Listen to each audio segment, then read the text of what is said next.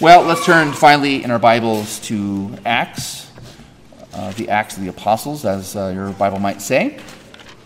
We'll come back to that in just a bit, the title. Uh, Acts chapter 1. So if you have your Bible, the New Testament, it's four Gospels Matthew, Mark, Luke, and John. And then there's this uh, great book in between the Gospels and the epistles or the letters. Uh, it's called the Acts of the Apostles, or just Acts. Uh, there's a sermon notes page for you there that has the Bible verses printed out there, a little summary, and uh, some notes. So we're going to focus our hearts this morning for just a bit, uh, verses 1 through 11. So I don't have my, I don't have my phone in front of me with, with uh, my, my clock. It's right there. So uh, I think last Sunday, uh, Reverend Johnson went really short, so I've got to make up for it today.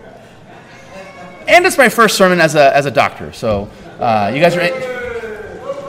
I don't think there's any like extra special blessing in that, but um, I, I, plan not to go two hours, I, I, I promise, okay? Uh, Acts 1, verses 1 through 11. And if I feel like we're going too long, I'll come back to it next Sunday. So, uh, Acts 1, 1 through 11. In the first book, this is Luke, uh, the gospel writer, okay? In the first book, O Theophilus, I have dealt with all that Jesus began to do and teach until the day when he was taken up after he had given commands through the Holy Spirit to the apostles whom he had chosen. He presented himself alive to them after, he, uh, after his suffering by many proofs, appearing to them during 40 days and speaking about the kingdom of God. And while staying with them, he ordered them not to depart from Jerusalem, but to wait for the promise of the Father, which, he said, you heard from me. For John baptized with water, but you will be baptized with the Holy Spirit not many days from now. And when they had come together, they asked him, Lord, will you at this time restore the kingdom to Israel? He, Jesus, said to them, It is not for you to know times or seasons that the Father has fixed by his own authority, but you will receive power when the Holy Spirit has come upon you, and you will be my witnesses in Jerusalem and in all Judea and Samaria and to the end of the earth. And when he had said these things, as they were looking on, he was lifted up, and a cloud took him out of their sight. And while they were gazing into heaven as he went, behold, two men stood by them in white robes and said, Men of Galilee, why do you stand looking into heaven? This Jesus, who was taken up from you into heaven, will come in the same way as you saw him go into heaven.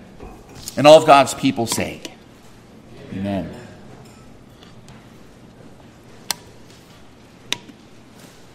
Well, in the, in the middle of Lake Geneva, there's a castle.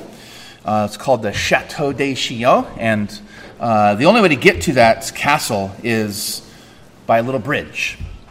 And there's a lot of uh, cool castles throughout uh, Europe uh, in the middle of w- bodies of water uh, that you can only get there through a bridge. That was how you protected yourself back in the day.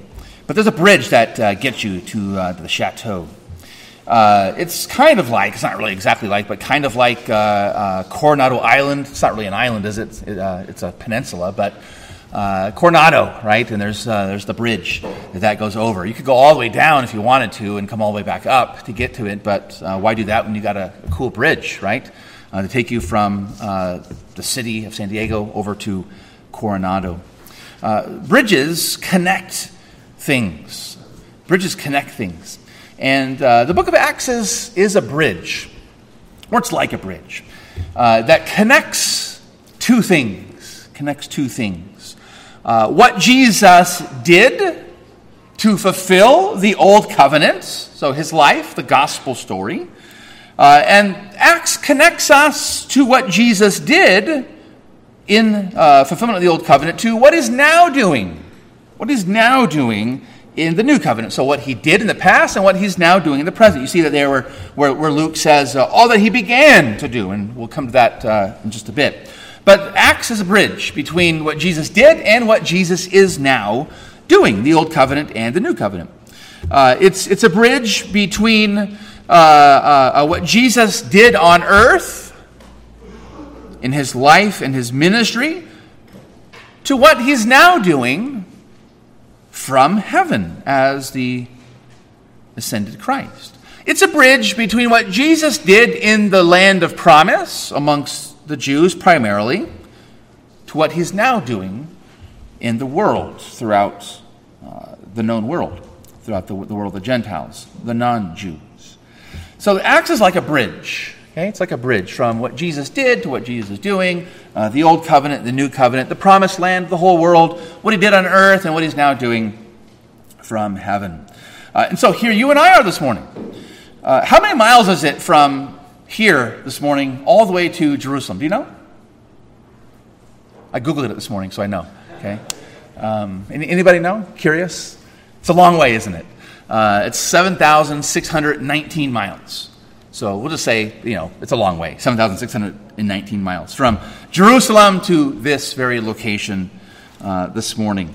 Uh, how many years has it been since Jesus died on the cross? Yeah, roughly 2,000, right? Uh, he died in 33 AD. So how many years is that? It's 1,989, right? It's a long time ago uh, in, a, in a land far, far away from us. Even today, if we were to fly there, uh, it would take us uh, most of one whole day. It would take a really long time uh, to fly and to get to Jerusalem. So here you and I are this morning uh, in this place, very far away from Jerusalem. Uh, we're very, very far away in history, even farther away in history uh, by some 2,000 years from what Jesus did, what he, he came to die and to rise again. So we're far away. We're in a far off land. Uh, we're in a place that the apostles never dreamed of. Almost two millennia from a time in which they lived. And, and we need some kind of a connection then to that place far away and that place very distant uh, from us in terms of time. And so Acts is like a bridge. Acts is like a bridge uh, for our faith. It's a bridge for our faith. So that you and I would, have, would know that our faith uh, is in an historic person. Uh, we have an historic faith. It's rooted in real time, space, and history. Uh, these are not myths and fables, as the apostles remind us throughout their writings. And so acts is a bridge for us that our faith in things that are unseen, as Hebrews 1 describes, uh, can be reality for us. That we know that the things that happen really happen in real places, by real people, uh, in real time, amongst real situations in the first century. So acts as a bridge for us to root our faith in real history and to bring, as it were, to bring with our hands, that is the hand of faith, to bring those things done so many thousands of miles away, so many thousands of years ago, to bring them to us by the hand and mouth of our soul, which is our faith. And so that's what Acts is. Acts is like a bridge. And so uh, we, we, we, went from uh, the Gospel of Mark uh, like two years ago, and then into from that's the New Testament, all the way back to the Old Testament, to Genesis. Uh, then we want to pop all the way back forward uh, in time to Acts. And I want you to see here this morning uh, when, when, when Luke is describing to Theophilus the things of his first book. And now this is the second book or the second volume. The things that Jesus began to do, and that implies now the things that Jesus continues to do. And so we want to think about Luke and his two volumes this morning. Uh, and so notice with me then, uh, first of all, the context, uh, content, sorry, the contents of volume one. The content, uh, tense of his first book uh, that I'm calling here volume one. He writes to this man Theophilus, or Theophile in Greek. Uh, this is a friend of God. That's what his name means, friend of God. and he wrote in the gospel uh, as well to him. If you turn back in Luke's gospel, so just go backwards two books, uh, Luke's gospel, you'll see there the beginning of Luke also is written to this very same man. He says, Inasmuch as many have undertaken to compile a narrative of the things that have been accomplished among us, that's the things that Jesus began to do here in Luke, uh, uh here in Acts 1. Uh, just as those who from the beginning, meaning Jesus' life, were eyewitnesses and ministers of the word have delivered them to us. Speaking there of the apostles, especially. It seemed good to me also, having followed all things closely for some time past, to write an orderly account for you, most excellent Theophilus, that you may have certainty concerning the things that have been taught. So Luke was written, the Gospel of Luke was written in Acts as well, so that you and I, like Theophilus, this friend of God, might have certainty in the things that we have believed. It's not just that we would believe Jesus, believe in him, but that we would know that for sure to have confidence. And so in the first book, he says, or the first uh, volume, this, this, this language here, proton logon, is uh, it's used uh, in ancient writers such as Herodotus, who's a great Greek historian, uh, and he d- divides up his histories um, uh, into uh, logon, these, these, these divisions of history. So really volume here. He's speaking of volumes. First volume and now second volume. Uh, he says he's, uh, he's already dealt with the things that Jesus began to do and teach uh, when he had given command to the Holy Spirit uh, to the apostles whom he had chosen. He presented himself alive, he says, after his suffering by many proofs appearing to them during 40 days and speaking about the kingdom of God. And so you see there, he, he describes his first volume as uh, ending with the ascension. Ending with the ascension. He was taken up. And if you go back again in Luke's gospel, so just turn back uh, in your Bible, back uh, to John, and then keep going to Luke. The very last part of Luke's gospel in chapter 24, uh, where does Luke end? Well, he ends in verse 50 and he, Jesus, led them, the apostles, out as far as Bethany. That's just a tad bit east of Jerusalem. And lifting up his hands, he blessed them, as the Old Testament priests would do. And he now is that great final high priest. While he blessed them, he parted from them and was carried up into heaven. And they worshiped him and returned to Jerusalem with great joy and were continually in the temple blessing God. And so Luke now picks up where he's left off with the ascension in this second volume to describe the things that Jesus began to do. And he's going to also talk about, especially, the things that he's continuing to do while he was taken up from us. And notice there, back in Acts chapter 1, when he, he describes the contents of that first volume, the things that Jesus began to do. Notice the end point is the ascension, which we just saw at the end of, of Luke. But notice how he describes, really, he summarizes for us all that Jesus began to do. Was Jesus born? Yes, he was born. Uh, did he grow up as a child? Luke's gospel tells us he was in the temple, right? And he was arguing and debating with the scribes and so forth. Uh, did Jesus, uh, was Jesus baptized? What, uh, did he perform miracles? Yes. Did he teach in parables? Did he preach, say, and, and feed the 5,000? Et cetera, et cetera, right? I mean, we, we have the, the account of all that he did and taught, at least as much as we need to know. Uh, John's gospel tells us, of course, that if we were to write all these things down, there would be no amount of books in the world uh, to, to recount them all. But we know what Jesus did and taught as we read the gospel of Luke. But notice how Luke summarizes all that. Verse 3 He presented himself alive to them after his suffering by many proofs. So, what are those two things that he summarizes the entire gospel with? What are the two things? Come on now, people. His death and what? His resurrection, right? His suffering speaks of his death, and uh, his presenting himself alive, his resurrection. The whole gospel can be summarized in this that Jesus died and he was raised. He suffered and then he entered into glory. Uh, of first importance, Paul tells the Corinthians in 1 Corinthians 15, of first importance that Christ died for our sins according to the Scriptures, was buried, and was raised again according to the Scriptures. The whole gospel summarized in that death, resurrection. Death and resurrection. In other words, here you and I are, thousands of miles away, thousands of years from these events, and what does Luke want us to know?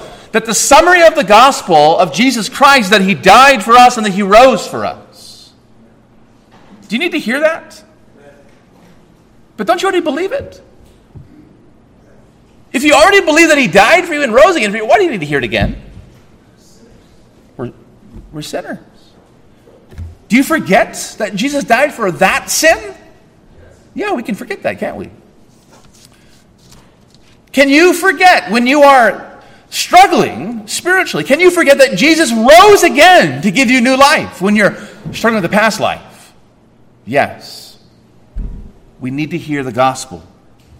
We need to hear the gospel again and again and again because of our weakness, because of our struggles, because of our sins. We've got to always come back to the gospel.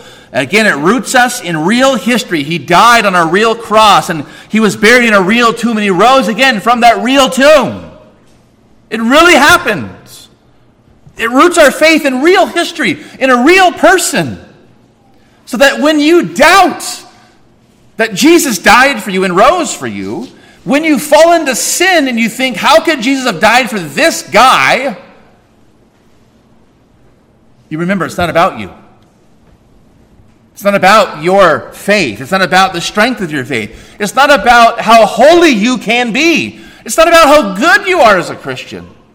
It's not about how many times you come to church, how much money you give, how much time you give to serve, how many, how many hours you spend praying and reading the Word. The gospel is about Christ. And so here's Luke writing to Theophilus that he might know for certain the things that he's believed in the Gospel of Luke, and he's writing to him again. The things that Jesus is continuing to do. And he begins by saying, Don't forget the gospel. He died and was raised. And so his first volume was all about what Jesus began to do. And he summarizes that with death and resurrection so that you and I might be sure, confident, assured, firm in our faith. But notice also that he talks about what Jesus began to teach. What Jesus began to teach there. Uh, when he says, uh, I have dealt with all that Jesus began to do and teach. To do and teach. Well, what was it that Jesus began to teach while he was with his apostles, his disciples, before his ascension, death, and resurrection, what did he teach them and, and, and say to them? He presented himself alive to them many, after suffering by many proofs, appearing to them during 40 days and speaking about the kingdom of God. The kingdom of God.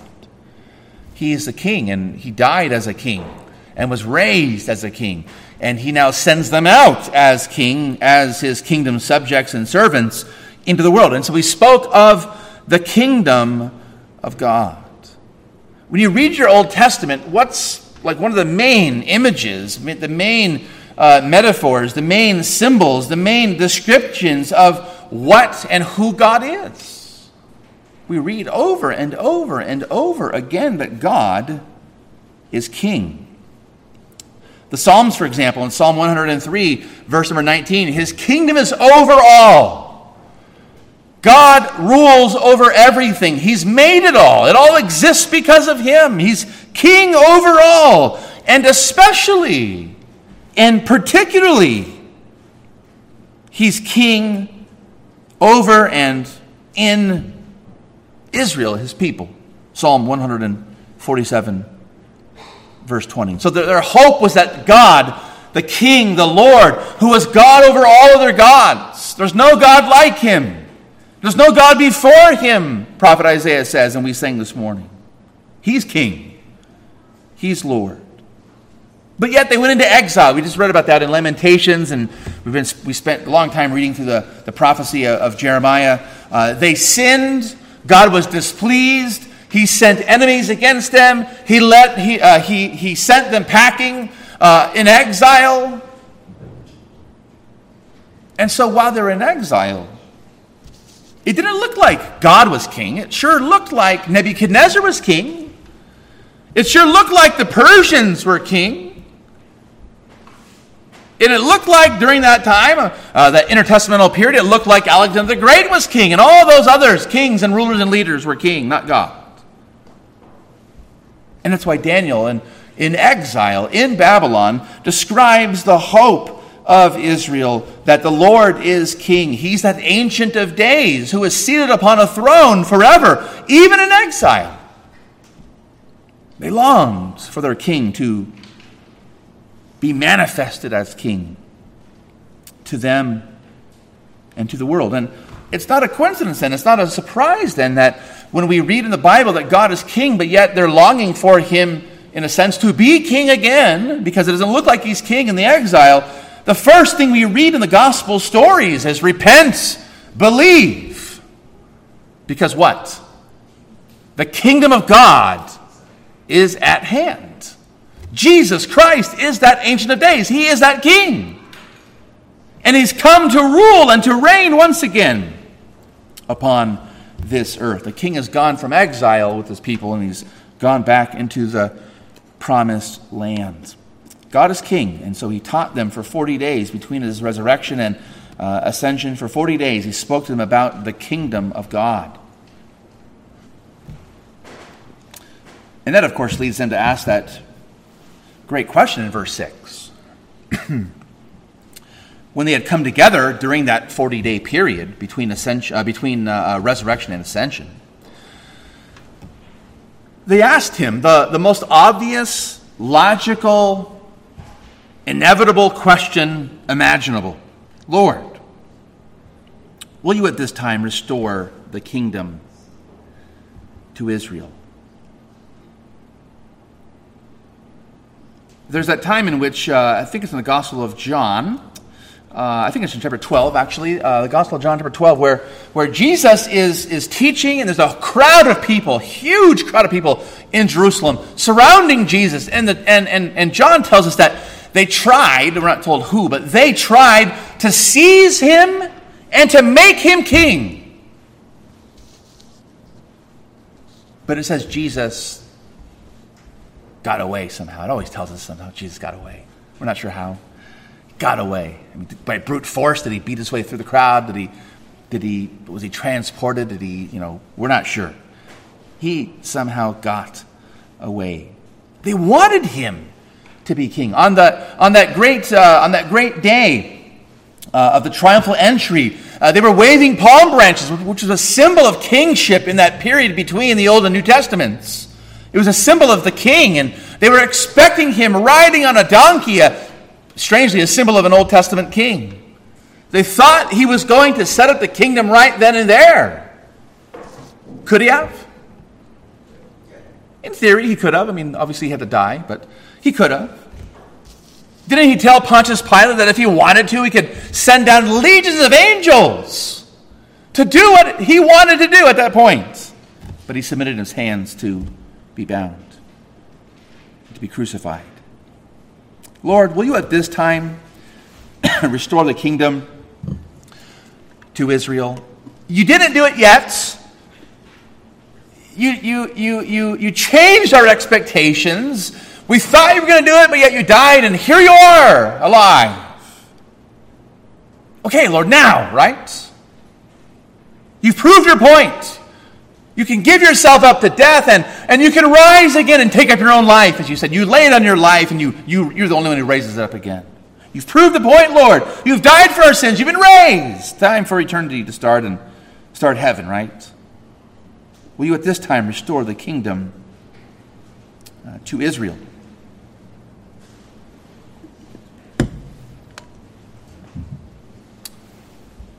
Does Jesus answer their question? Yeah, he does. It's not for you to know, he says. Times, seasons, the Father's fixed by his authority. So I want you to see this that on the one hand, he doesn't answer them how they wanted to be answered, but he does answer them. They expected the kingdom to be restored in an earthly way, in an, in an Old Testament kind of way. They wanted, the, uh, the, uh, they, they wanted David upon a throne. And they wanted to cleanse the land of uncleanness as God had commanded Joshua to do. And they wanted to be the people of God that the Old Testament envisioned. And so they thought restore kingdom means all those Old Testament images. It's not for you to know the times and seasons for these sorts of things. But notice in verse 8, he says something interesting that he uh, that they will receive power when the Spirit has come upon you, and you'll be my witnesses throughout uh, the world. On the one hand, he doesn't, uh, their expectations were misguided, and he's not going to restore the kingdom in that way. But he does something. It's in a different way, though. The kingdom is not restored in that earthly way to Israel, but the kingdom comes to the world, notice. Do you see that? God's kingdom is not a thing that just, it's in one geographic area. And it's only going to come, uh, you know, we, we might read this and say, well, it's not here yet. The kingdom is not here yet. And we're still waiting for a future when the kingdom is in Israel, geopolitical national Israel. You know, Netanyahu is now the, the new prime minister again, right? And people get excited for these kinds of things. You know, maybe this is, you know, a precursor to the kingdom. No, Jesus says the kingdom has drawn near already in the gospel. The kingdom is coming. We pray, Thy kingdom come, don't we? How does it come? When the Spirit with power comes upon those first disciples, and they are witnesses of what? What are they witnesses of? You'll be my witnesses of what? What are they testifying of? Of Jesus Christ, who, who did what? who died and he rose again, right? He's suffering and is presenting himself alive to them uh, in many ways, with many proofs before his ascension. You'll be my witnesses. Where? Where else? Judea. Where else? Samaria. Where else? The ends of the earth. Will you at this time restore the kingdom to Israel? Well, yes and no.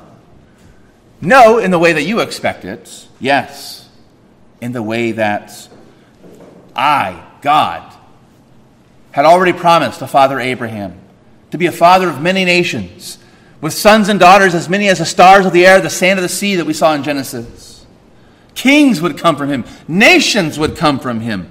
And how's that going to happen? If it's only locked up in one little geopolitical country, it comes because Jesus says, Go, make disciples, baptize, and teach all the nations. Doesn't he say that? Jesus said it because Abraham, uh, because Jesus said it to God. Uh, Jesus, as God, said it to Abraham. Uh, in the Old Testament. And that same God, when he came and died and rose again, says to his disciples, Go into all the nations, baptizing, teaching. And so he's saying that again. You're going to receive power when the Spirit of God comes upon you, and you're going to go out into all the nations. And notice that, that verse 8 is an outline. We're going to see it's an outline for the whole book of Acts. You'll be my witnesses in Jerusalem and in Judea. Jerusalem, the capital city, Judea, that southern uh, region of the promised land. That's in chapters 1 through 7. Chapters 1 through 7 is happening all in Jerusalem. You'll be my witnesses in Samaria, right? That's that sort of intermediate between Judea in the south and, and Israel in the north. There's that Samaritan land that's where the, uh, uh, the, uh, the Assyrians, when they first came in 722 and took the Israelites captive, they left all the poor people there in the promised land, and they brought their own people, and they intermarried with them, and they became what were known Samaritans. They were half breeds. That's why in John 4, when Jesus talks to that Samaritan woman at the well, she says, You know, we worship on this mountain, you guys go on that mountain. And Jesus says, There is no more holy place, holy temple, mountain. You worship God in spirit and truth. But you'll be my witnesses in Samaria. That's chapters 8 through 12. And to the ends of the earth. The missionary journeys of Paul, chapter 13, to the end, the ends of the earth. Showing us that the gospel is going out. The kingdom of God is expanding. Christ as king, God as king, God as Lord uh, is restoring that kingship, and he's renewing all things already through the gospel, we'll see. And so Jesus began to do many things. He began to teach many things, especially about the kingdom and the Spirit. He says there again, verses 4 and 5. The Spirit. You've got to wait to receive the promise of the Spirit. How was it that this, that, that this fearful little holy huddle that was afraid, that was afraid, they were hiding behind locked doors? in the gospel stories. And Jesus comes to them and he tells them, You've got to wait. Don't, don't run. They're on your trail. They're going to persecute you to death. Do not leave. Why'd they stay? And what gave this, this, this, fearful crowd, a small little group of, of Jewish men and women, what gave them such confidence not to be afraid to go out and to testify? What gave them confidence? The Holy Spirit. You receive power when the Spirit comes upon you. The Spirit of God, Jesus says, is that deciding factor, as it were, between your fear and your confidence. And notice that you'll be my witnesses. You will be my witnesses. He gives them power, strength, confidence to go out and testify that Jesus Christ died and was raised. And so he was taken up. He, we see that also. The first, the first volume is about the, his taking up. So verses 9 through 11 picks up where chapter 24 left off of Luke's gospel. Uh, and the interesting thing to notice there, just quickly, is, is how he's taken up. Uh, they are, they are uh, as he's speaking those things to them, they, they look on, and Jesus is lifted up, and a cloud took him out of their sight, and so forth. Maybe Luke was just saying it happened to be a cloudy day. Could have been, right? Clouds are a natural phenomenon, and you know, it just could have been a cloudy day. And so when he went up, it looked like a cloud was sort of, you know, lifting him up, as it were. But in the Bible, what happened? Like when, whenever we see God, we typically see clouds. It's kind of a strange thing, but it's just just how God does it in the Old and now we see New Testament. When God appeared to Father Abram. Genesis 15, he, he fell asleep at night. He had that strange dream, that strange vision. And he saw God uh, uh, appear. He saw that smoking fire pot, that burning torch. Right? Remember that from Genesis 15? Really strange. Smoking fire pot, burning torch. And what was and, and, and, and what was it doing? It was passing between that smoke and fire was passing between the animals that Abraham had sacrificed and, and laid out. The, it was the Lord who passed through. But he appeared like fire and cloud, fire and cloud. Later on in the Exodus story, when the Israelites are brought out of, out of Egypt and they're brought out into the wilderness, and then Pharaoh begins to chase them down with chariots, during the day and during the night, how does God appear? At nighttime, when, when they can't see anything, they don't know where to go, how does God appear?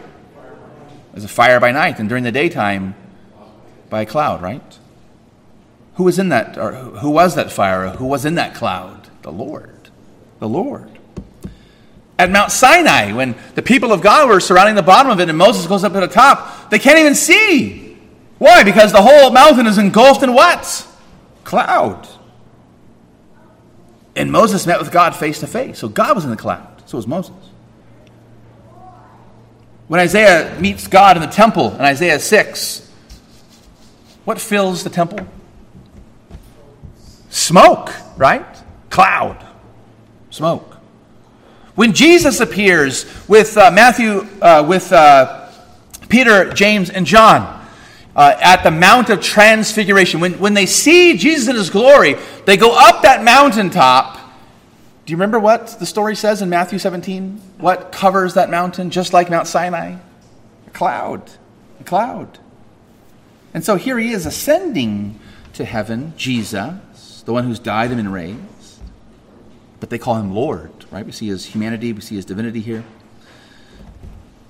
A cloud took him up out of their sight. And when Jesus returns, Jesus said in Matthew, I think it's in Matthew 24, how is he going to return? upon the clouds of glory, right? The clouds of glory, the glorious clouds. Not just earthly clouds, not just that a lot of precipitation and the moisture hit uh, uh, the, uh, the molecules of, of water uh, uh, formed together and, and uh, attached themselves to dust in the air and then made a bunch of clouds. No, the clouds of glory. It's the glorious cloud of God Himself. Luke, volume 1, is all about that. It's all about what Jesus did his death and resurrection, what He taught, about the kingdom of the Holy Spirit, and then He's taken up. And picking up from that, then, uh, as Luke says here, uh, in the first book, the first volume, O Theophilus, friend of God, I have dealt with all that Jesus began to do and teach until the day when he was taken up. By saying all the things that he began to do in that first volume that went all the way up to the, to the ascension, that implies that Jesus is still doing something. And that in the second volume, especially, he's going to focus on that. What Jesus is doing, what he's continuing to do. How is he going to do it, though? That's the question. How is Jesus, who is now ascended upon the cloud of glory at the right hand of God, how is he going to continue to do and to teach on earth when he's in heaven? What does the text say? Until the day he was taken up after he had given commands through the Holy Spirit to the apostles. You'll receive power when the Holy Spirit comes upon you, and you will be my witnesses. So, how is Jesus now from heaven exercising his power as king? And how is he doing mighty works? And how is he teaching? He's doing it by the power of the Holy Spirit, through, by means of, in that context, the apostles. In Luke's Gospel, chapters 3 and 4, we have there Jesus being baptized by John. The Spirit of God descends out of heaven. And then what's the first thing he does? He goes into a synagogue and he reads Isaiah 61 and he says, These things are now being fulfilled. The Spirit of God empowered him and he goes out and preaches. We have the same pattern here.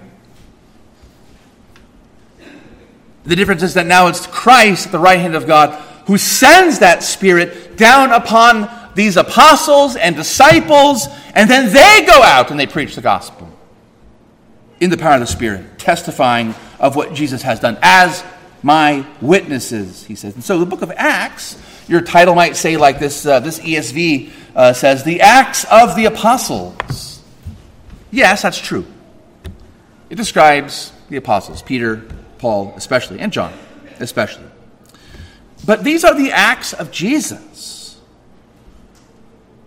by the Holy Spirit through the apostles. That just makes it really long, though, doesn't it? It's not as catchy to say the acts or just acts, right? But that's what Acts is about.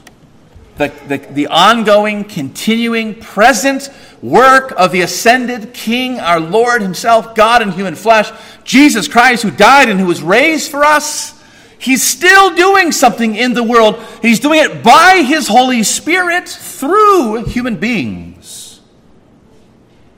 In those days, the apostles, and we'll see, it's more than just the apostles. Because the apostles go out and they preach and they teach and, and they disciple and they baptize, and then others believe, and then those also go out and they spread the word. So, how's Jesus going to work through OURC? Well, we know that we know that Jesus has already died and been raised, and that's again the, the, the, the, the rock upon which we put our feet, and that we want to hear every single Sunday the gospel. But Jesus is still at work. What, how, how is he going to work through us? I don't see any apostles here. I mean, I, I, I saw Miranda walking this morning looking like Jacob, hobbling with his little hip injury from from uh, getting his groove on last night on the dance floor. Okay, so we got a Jacob here, we got, we got a patriarch, right? But no apostles, right? No, no apostles. How is Jesus going to use you? Me? And the one hand, it's, it's, it's, it's ridiculous and ludicrous to even think. Right? It's sort of audacious to say that he's going to use me. Were Peter and John and James and Paul, I mean, were they any better than you? Different than you? Was it because they, they reached a level of holiness? They were on fire, they were sold out, they ceased conscious sin. They were, they were, they were completely open vessels, and that's why, that's why they could be used. Is that true?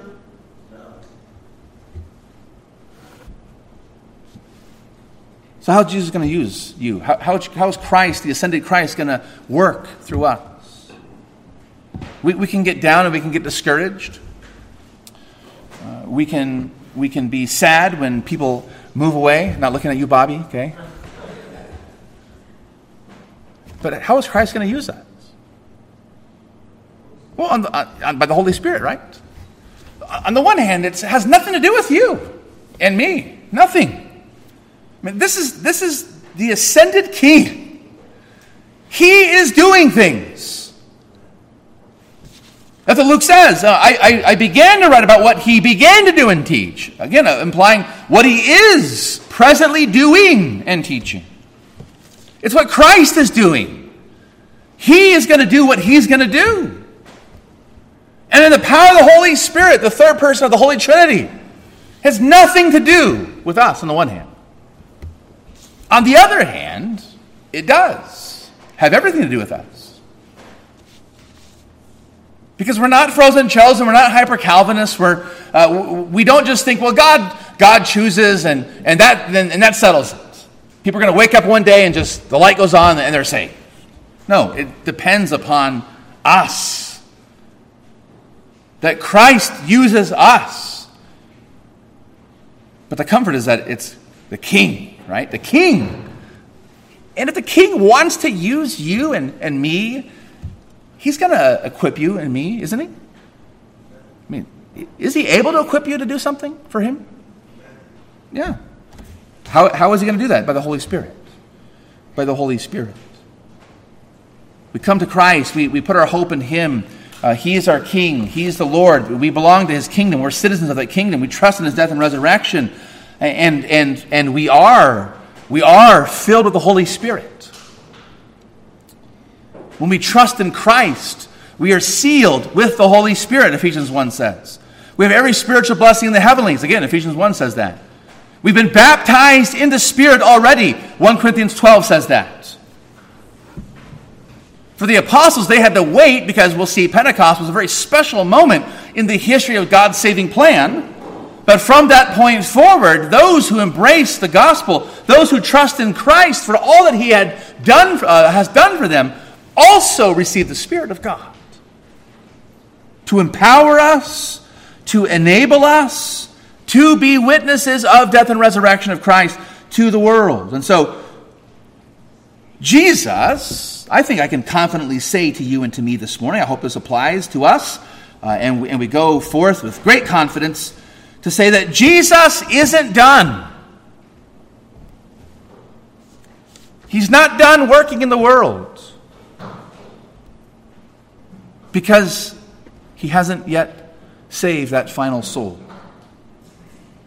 And until he comes again, I think we can confidently say that Jesus is, by the power of the Holy Spirit, using people like the apostles, like pastors, like every believer to be always ready to give an answer for the hope that lies within us. Let's go out with confidence as we read this second volume of Luke. We see what, at least historically speaking, what Christ by the Spirit did through the apostles. That should be tremendous encouragement and empowerment to us. That Jesus is still at work here in this little church, and he's going to be at work in this little church because we trust him. We rely upon him and his spirit, not ourselves. And we come this morning with our sins and our burdens and our worries and our, our tears and our, and our cries to the Lord. Uh, we feel inadequate. We feel empty. We feel depressed. We feel discouraged. Uh, we feel like Jesus is done with us. We feel like the church is not going to be what it once was, whatever it might be. When we come this morning, we trust in Christ. This Jesus right here. And to encourage us along, he gives us these little aids to our faith, the Lord's Supper.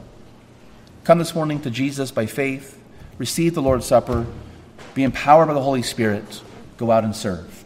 Amen.